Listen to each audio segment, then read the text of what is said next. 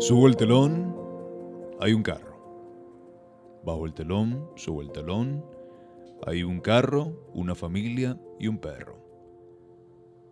Bajo el telón, subo el telón, hay un carro, una familia, un perro y robots. Bajo el telón, subo el telón, hay un carro, hay una familia, hay perro, hay robots y hay un celular. Bajo el telón, subo el telón.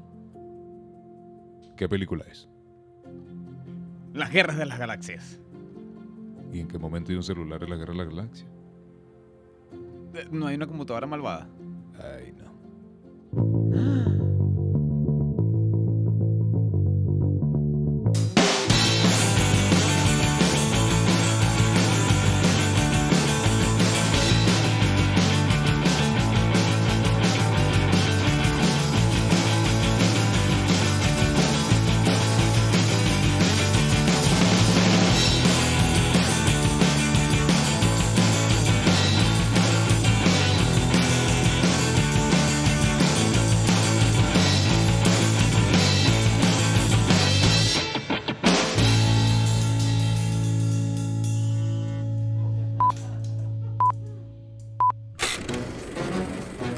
Cinemen. Análisis, conversación, risas y comparación. El podcast que combina la formalidad de un programa de radio con la libertad de una conversación entre dos amigos un viernes por la noche. Si buscabas un espacio de opinión sobre el séptimo arte, llegaste al lugar indicado. Cinemen con Kevin Jordán y Johan Ojeda.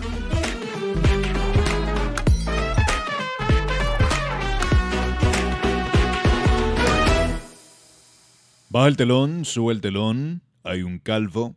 Baja el telón, sube el telón, hay un no calvo. Baja el telón, sube el telón, hay un 9.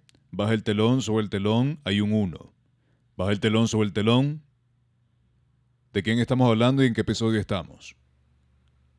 Estamos hablando de Cine Ajá. Man, el podcast que convierte a todos nuestros escuchas en The Film Bros o Sisters a Film Pros. Y estamos hablando del episodio número 10. Ah, por fin la pegaste.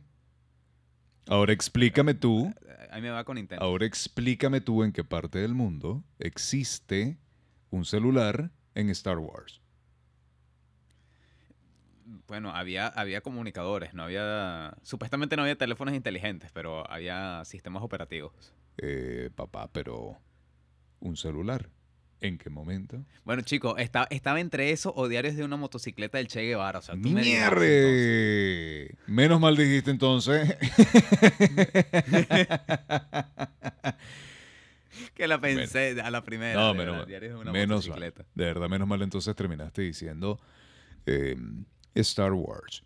Pero no es, no es Star Wars. Estamos hablando, señoras y señores, de los Mitchell y las máquinas. ¿Cómo se dice en España? Los Michelangelos y, y- y- y los Fierros Furiosos. ¿Cómo sería en España?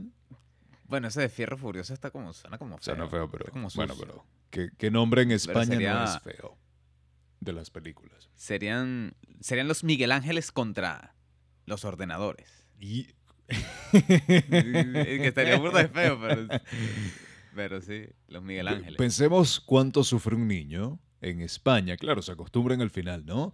Pero cuánto sufre un niño así como mamá, por favor, quiero ver los Michelangelos contra los ordenadores. y así como que ¿qué es eso?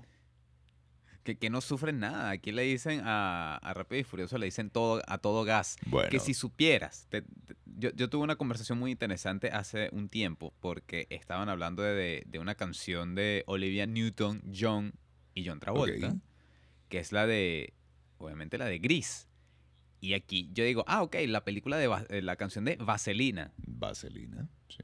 Y, y el silencio fue como si se hubiera muerto alguien y todo el No le dicen vaselina. ¿Qué es? Y que, ¿qué es vaselina? Yo, ¿cómo que es vase, cómo que qué es vaselina? Y de repente sí fue un tema porque aquí e- en España no conocen la película Vaselina, la conocen como Gris o tiene otro Un nombre por ahí todo raro. Mm, Vaya, asco, ungüento fue magnífica. Sí, pero sí. Sí, así, una cosa así. Y, Y que me- menos mal que con los años de verdad como que se ha homologado el, el, el- ¿cómo se llama? El nombre de las películas y cómo cambia con la traducción. Eh, aquí, o sea, se- creo que incluso se ha optado por seguir con el nombre en inglés, ¿no? Porque a veces yo hablo con la gente, ah, ok, tú viste The Mitchells versus The Machines. No por darme la del bilingüe, sino que la gente lo dice así. O los Mitchells y ya. Eh, Yo creo, incluso los Mitchells, simplemente lo dices así y tienes que entenderlo fácilmente. Sí, bueno, porque está, está en boga. Es la película, eh, bueno, que está hecha por Sony, que fue publicada o distribuida por Netflix. Que, que, bueno, que cuenta esta historia de, de una familia muy típica que sea atípica, ¿no? Ujú. Eh, de los Mitchells, esta, fa- esta familia dispareja que va a acompañar a, creo que es Katie, Katie Mitchell. Katie Mitchell. eh, que es, va a la universidad, la aceptaron en alguna universidad de que donde va a estudiar cine y que bueno todo esto se ve interrumpido todo este viaje porque bueno llega el fin del mundo tecnológico no eso tanto que conocemos desde películas como Terminator que conocemos con de verdad muchísimas películas. Y y se y es una historia que a mí me pareció muy linda de verdad estuvo súper bien. De paso que yo creo que se conecta un poco por, por, por nuestra carrera y por lo que estudiamos. Y que, y que es muy universal.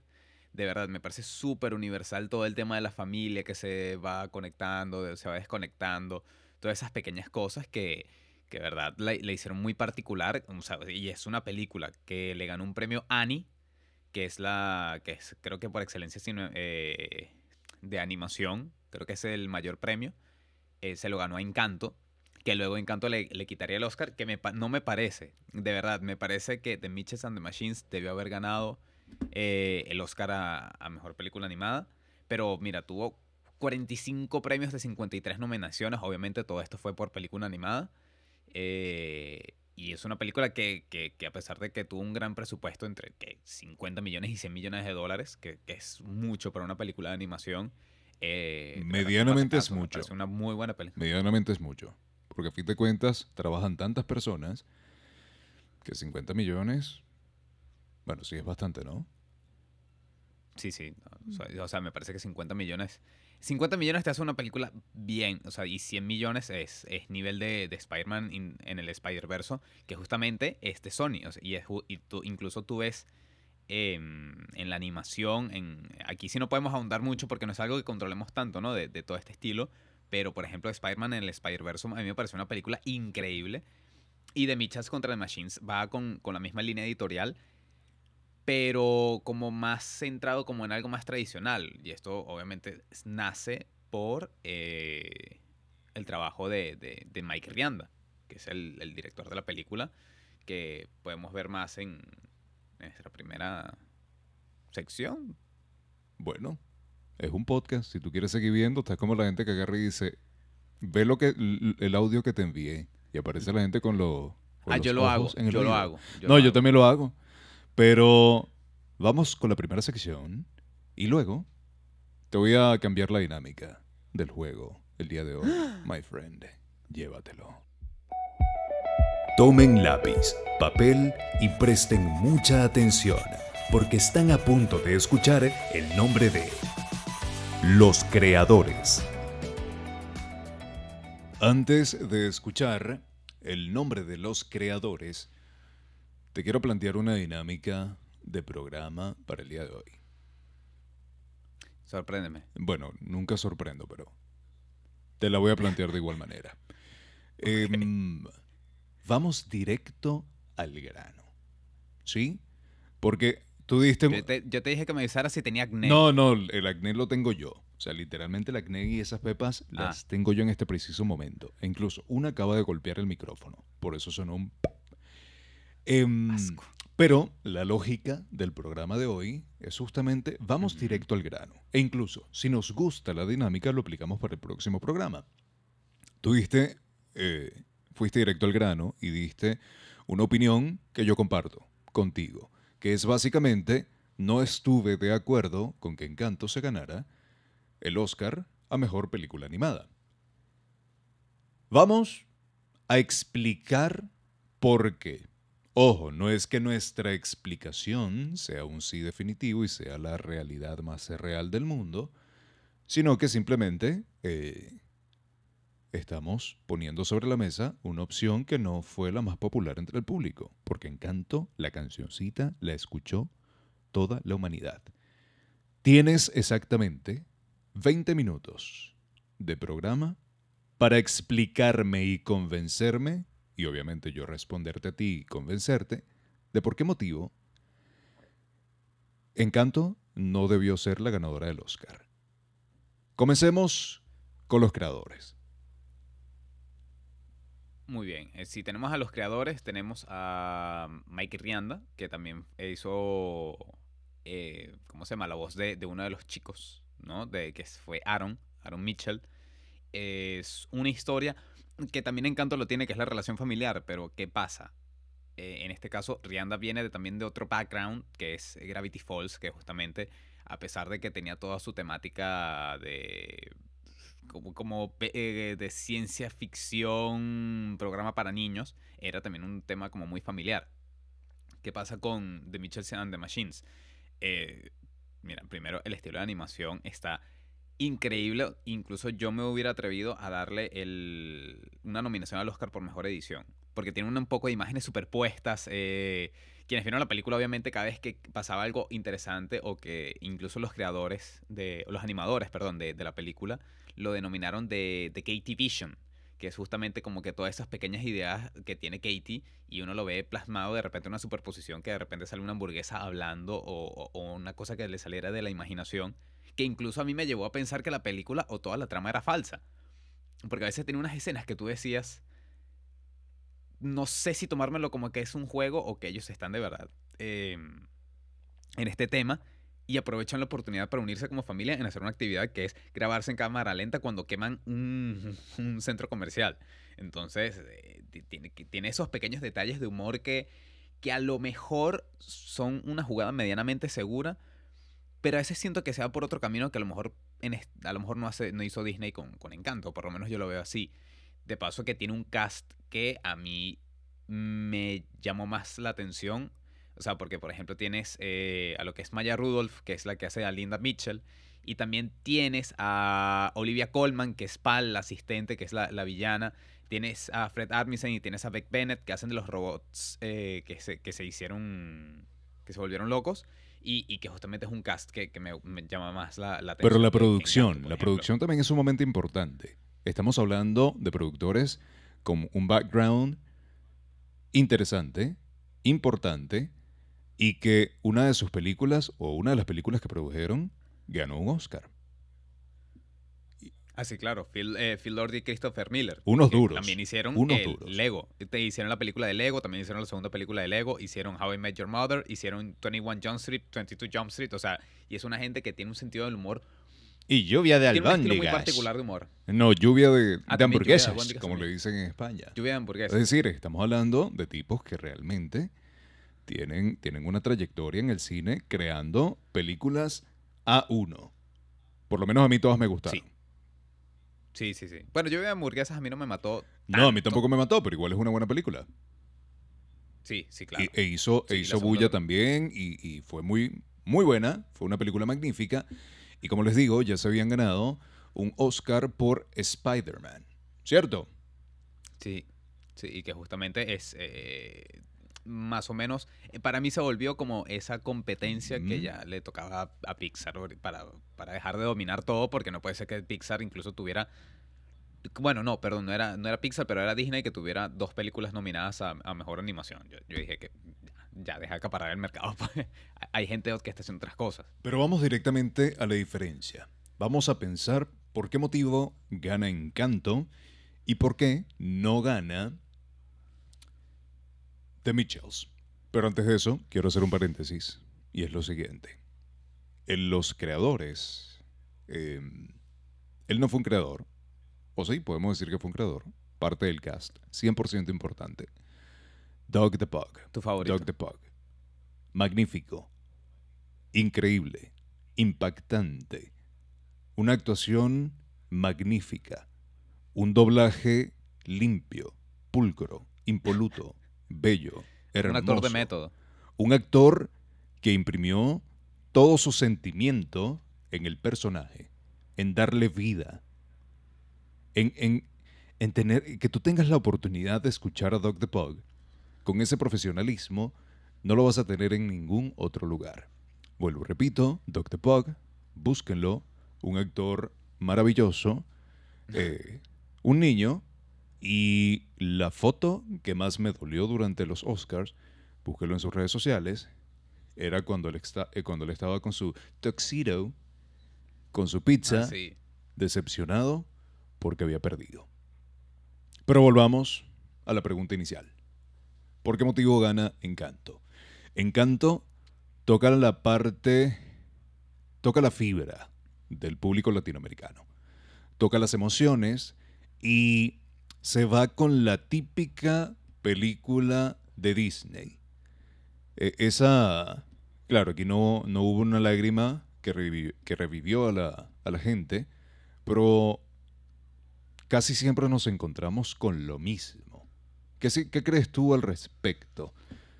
¿No? Porque Disney, por ejemplo, siempre ha tenido como esa firma de que alguien se muere y una lágrima le cae y lo despierta. Aquí no hubo la lágrima, pero hubo como, como la misma sensación. No, no hubo falta que tuviese esa gotica de lágrima para, para despertar el calor familiar y demostrar que la familia es lo más importante que todos debemos estar unidos. Que lo, como bien lo dices tú, The Mitchells tuvo esa esencia familiar, pero no lo representó como, como lo hizo Encanto. De esa manera como súper fantasiosa de la familia, la conexión, lo emotivo. Y hay algo que también hay que, eh, lo que hay que estar muy claros, es que el latinoamericano hace bulla pareja. El latinoamericano hace ruido, muchísimo ruido. Y como bien lo vimos con la campaña de Will Smith para ganar eh, el premio a mejor actor, considero que de alguna forma u otra esa bulla, ese ruido que hizo la, la población latinoamericana, influyó de alguna manera en eh, la decisión de que Encanto ganara el Oscar a Mejor Película Animada. ¿Estoy lo correcto? ¿Estoy mal? ¿Estoy loco? ¿Qué piensas tú al respecto? Yo creo. Sí, que se va, que se va un poco a, esa forma de. Que justamente. Yo creo que. The Mitchells conectaron en la fibra, pero Encanto, así como dices, conectó de una forma. Eh, ¿Cómo se puede decir? De, de raza, ¿no? Porque también es. Yo creo que es la primera familia latina. Bueno, no, después de Coco. Pero, pero es otra, como la, este caso por primera vez es como de al- América del Sur, de verdad súper localizado, por ejemplo Colombia, ¿no? Que era la familia de Encanto. Y que, y que yo, lo que pasa es que también tiene, que está con la fórmula del musical, si hay que darle un mérito a Lin Manuel Miranda por el- el- todas las canciones que escribió para la película, que Claro. verdad sí hay que admitirlo. We, We Don't Talk About Bruno es una muy buena canción. o sea, Sí, pero ya era un verdad, fastidio. O sea, literalmente. ¿cuántas veces no lo escuchamos en redes sociales? Lo cantó hasta el perro. Yo creo que hasta Doc de Poca agarró y hizo un, un TikTok, Un- un TikTok. Con, con la canción. Fue, Sí, hasta cierto punto desesperante. Por eso, te, pero- por eso te digo que hacemos bulla. Porque repetimos demasiado todo.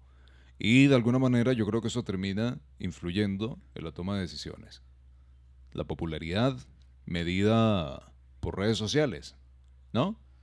Puede ser, que, que ojo, aquí no estamos de- desmeritando que, que Encanto haya ganado, pero sí hay que admitir que ahí se, se ganó, se lo ganó. Se lo ganó en el sentido de que fue propulsado por la gente cuando The Mitchells de verdad, cuando salió fue, fue un boom, pero luego como que la, la quitaron de paso.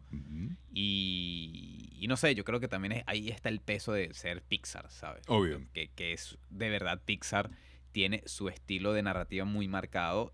De verdad que es una fórmula que no falla. Porque de verdad, eso de verdad que está.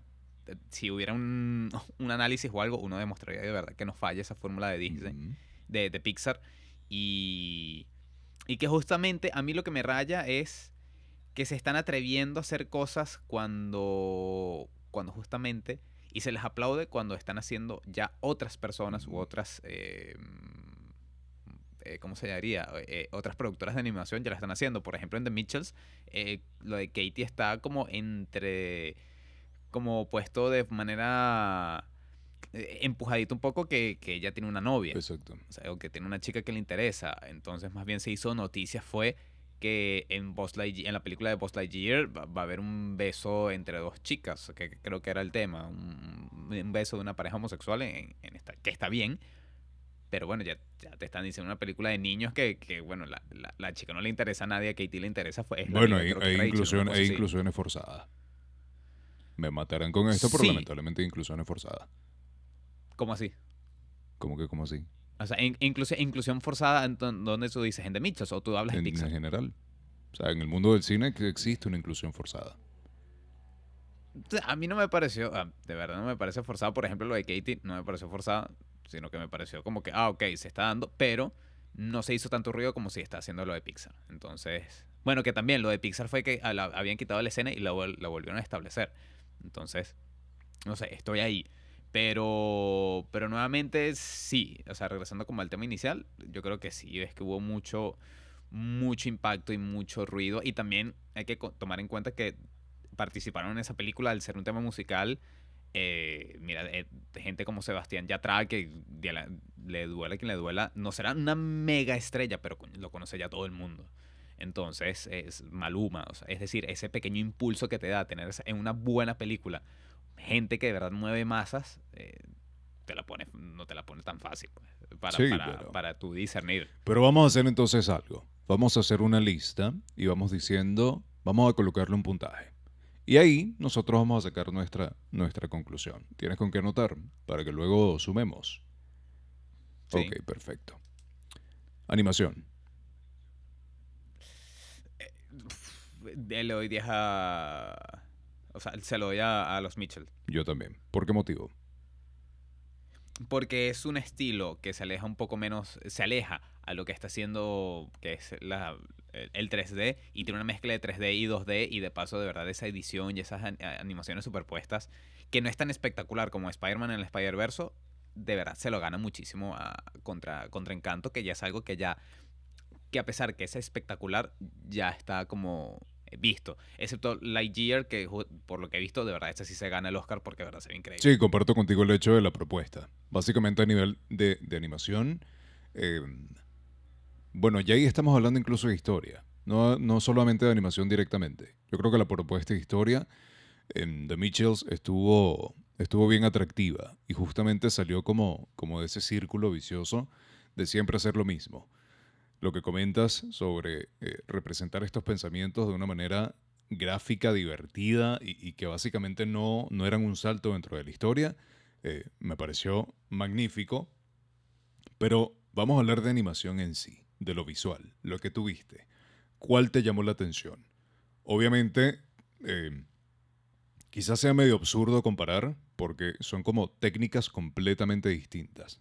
En una prepondera la textura y lo otro es como, o sea, uno busca incluso acercarse un poco más a, lo real, un tipo de animación más, más realista, donde tienes mayor textura, el cabello es distinto, las pieles son distintas, eh, el detalle en, cada, en cada rincón o en cada escena es distinto respecto a, The Mitchells, porque ese tiene más eh, esta tónica de dibujo animado. Obviamente ahí hay una diferencia, pero a pesar de que existe una diferencia, en cuanto a gustos, ¿qué puntaje le colocas tú a cada uno? Ya sabemos que a nivel de historia le pusiste un 10 a The Mitchells and the Machines, me imagino que le colocas un 9 a, a Encanto, porque sí o sí igual Sí. termina siendo una muy buena película. Pero animación, la parte visual, ¿qué punto le pones? No, yo le doy 10 a, 10 a, a The Mitchells y 9 a Encanto porque de verdad en- ya, ya lo he visto. Ya he visto Luca, ya he visto el, el buen dinosaurio, o sea, ya, ya veo, ya sé lo que viene con lo que va a sacar Disney. Que Disney lo que busca es, perdón, yo hablo de Disney, pero es Disney Pixar. Pixar lo que busca es em, perfeccionar Exactamente. lo que ya está construyendo. Que Que incluso... justamente se ve, e- en Lightyear de verdad se ve. Sí, Eso brutal. sí, yo sí tengo que admitirlo. En, en Lightyear sí se ve increíble. Yo voy a poner una comparativa quizá un poco más directa y te voy a poner a Soul. ¿Qué me gustó de Soul? De Soul me gustó Ah, bueno, Soul. justamente el hecho de que graficaran el, el cielo de esa forma tan, tan, tan simple. Que no me colocaras como, como eh, personajes tan, tan extravagantes, sino que simplemente fuesen como una figura, que fuesen algo. O sea, son un elemento que Sí, están almas, flotando. Eso, eso Claro, a mí me aquí- pareció ahí, o sea, ahí dieron literalmente en el clavo. Porque fue una mezcla interesante. Salieron como de ese cubo, salieron de las cuatro paredes en las que estaban. Sí, y, y- Claro, pero en Encanto regresaron. claro, exacto. Pero en Encanto regresaron y se quedaron. Es como que tú tengas a Soul y le quites justamente ese universo, le, quite- le quites el, eh, el cielo. Con esa simpleza. Que la simpleza fue lo que le terminó dando valor. Esa combinación a mí me pareció de pana hermosa. A mí. Vamos con el resto de los puntos, que yo sé que aquí es donde viene como la parte álgida, ¿no? Música. No, se lo doy Encanto. Obviamente se lo encantar. desgraciadamente. Es Y Encanto, ahí no Encanto. hay Encanto escapatoria. Le doy 10. A, a los Mitchells le daría incluso como un 8 porque tampoco es que tuvo una... ah, No sé, la banda sonora no me mató. No, no, no, no estuvo ni bien ni mal. Exactamente. De verdad. Ahí coincido contigo y vuelvo y repito, justamente la música fue lo que terminó moviendo la fibra también del público latinoamericano y fue lo que se repitió infinitas veces en redes sociales. Em, la otra pregunta iba a ser la historia, pero ya lo dijimos en- un principio. Vamos con eh, temática. Una cosa es la historia, eh, em, lo que presentamos en un principio, que era como, ¿cómo cuentas la historia? ¿Ok? Ya dijimos que en The Mitchell se utilizaron recursos como fuera del cuadro. Y en. Encanto nos mantuvimos como en un formato constante. Pero vamos a esa conversación que tuvimos al inicio, que fue la parte del sentimiento. ¿Cómo, Sí, ok.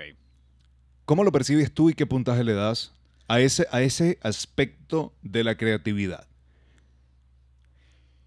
Yo me gustó más de Mitchells porque hay un tema que conectó más porque es Katie yéndose del nido. En Encanto es como, creo que es Maribel, es como ella encaja con su familia. Cuando justamente, yo creo que como, y aquí sí me voy a poner muy local, como venezolanos incluso, uno se relaciona más con los Mitchells porque es Katie saliéndose de la familia, a pesar de que es no, no forzosa como hicimos nosotros, Ujú. pero es ella buscando su identidad, buscando como no buscando su gente, pero ella teniendo que buscar como su camino. A nosotros nos tocó de otra manera. En ahorita por situaciones, yo creo que es más sencillo que en Colombia uno se quede cerca de la familia, te quedes en tu país y tú encuentres tu lugar en ese grupo. Entonces, está esa temática y de los padres también teniendo que relacionarse con esa, entre comillas, esa pérdida, porque Rick con el tiempo, obviamente esto ya es otro tema incluso, porque eso ya es algo más eh, aterrizado y más universal, que es los padres perdiendo el contacto con los hijos por el crecimiento de estos, que esto es muy natural en la vida, que en algún momento tu papá ya no conecta contigo, ya no, ¿sabes? Sí, ya no conecta contigo, o a lo mejor busca una forma de hacerlo y tú estás con una- un rollo distinto y no lo haces. O sea, a mí me un par de escenas con, de, que mostraban la historia de Katie con, con Rick, a mí me, me, me tocaron un poco la fibra. Sí. En Encanto no tanto, pero porque no es una realidad que yo he estado viviendo.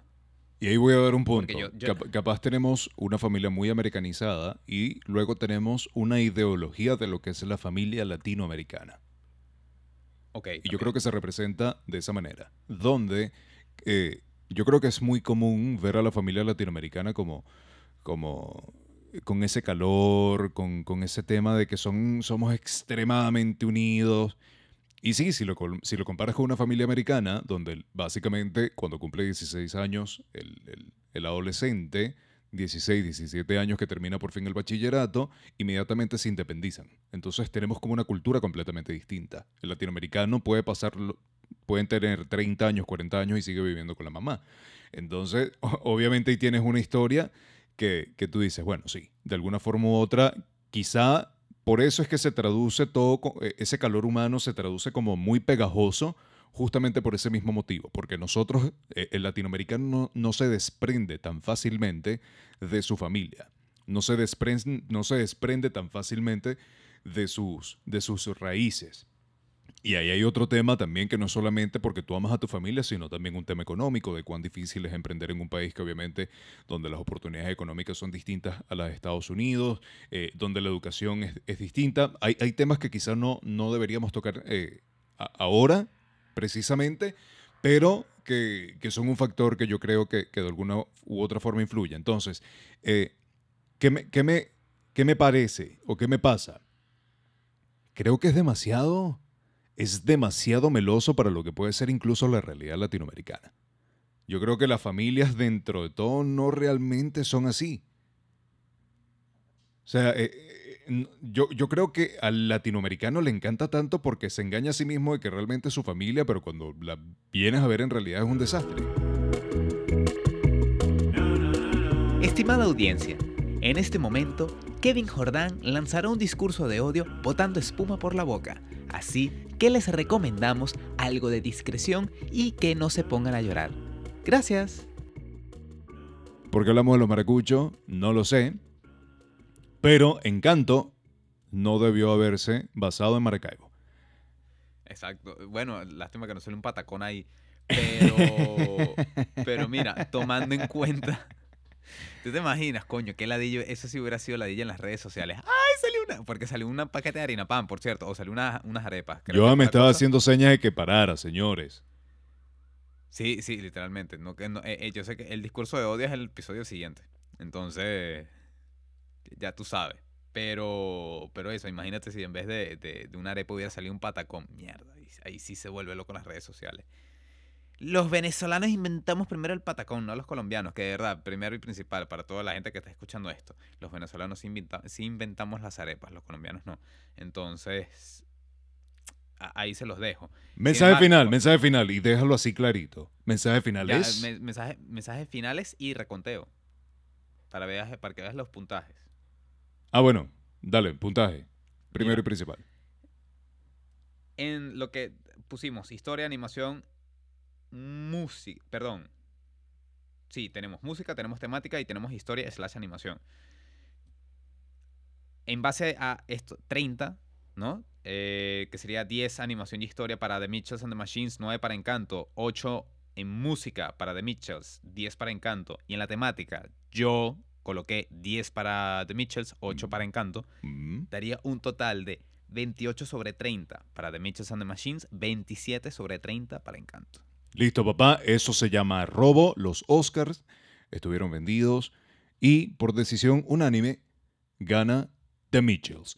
Y mensaje final, y que le, que le quede claro a todo el mundo, aquel que no es latinoamericano y aquel que es latinoamericano y no conoce eh, Venezuela y Colombia como tal, la arepa es Venezolana, papá. llévatelo.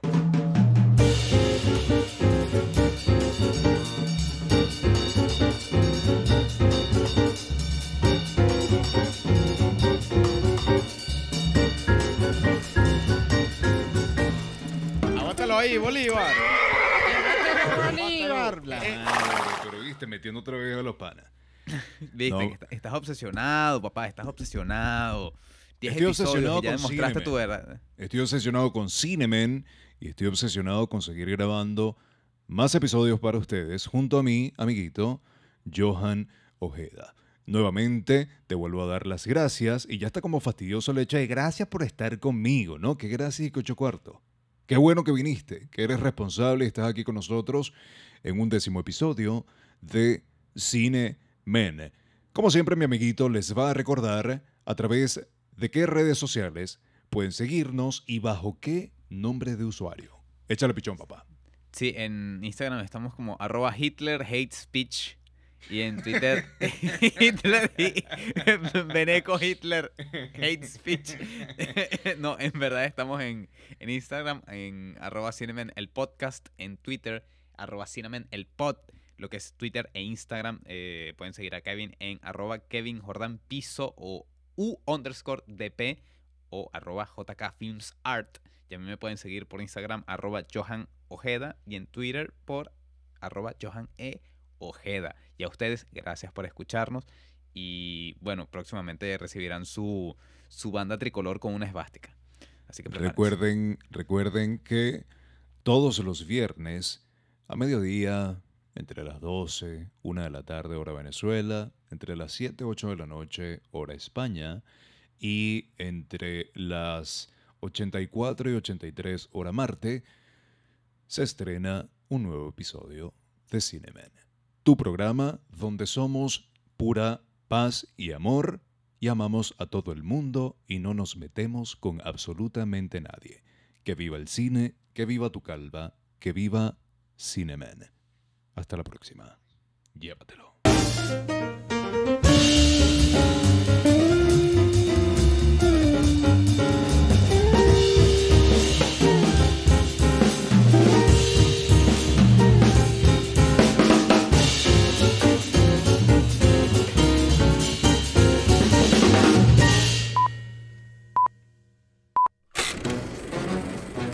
Cinemen. Análisis, conversación, risas y comparación. El podcast que combina la formalidad de un programa de radio con la libertad de una conversación entre dos amigos un viernes por la noche.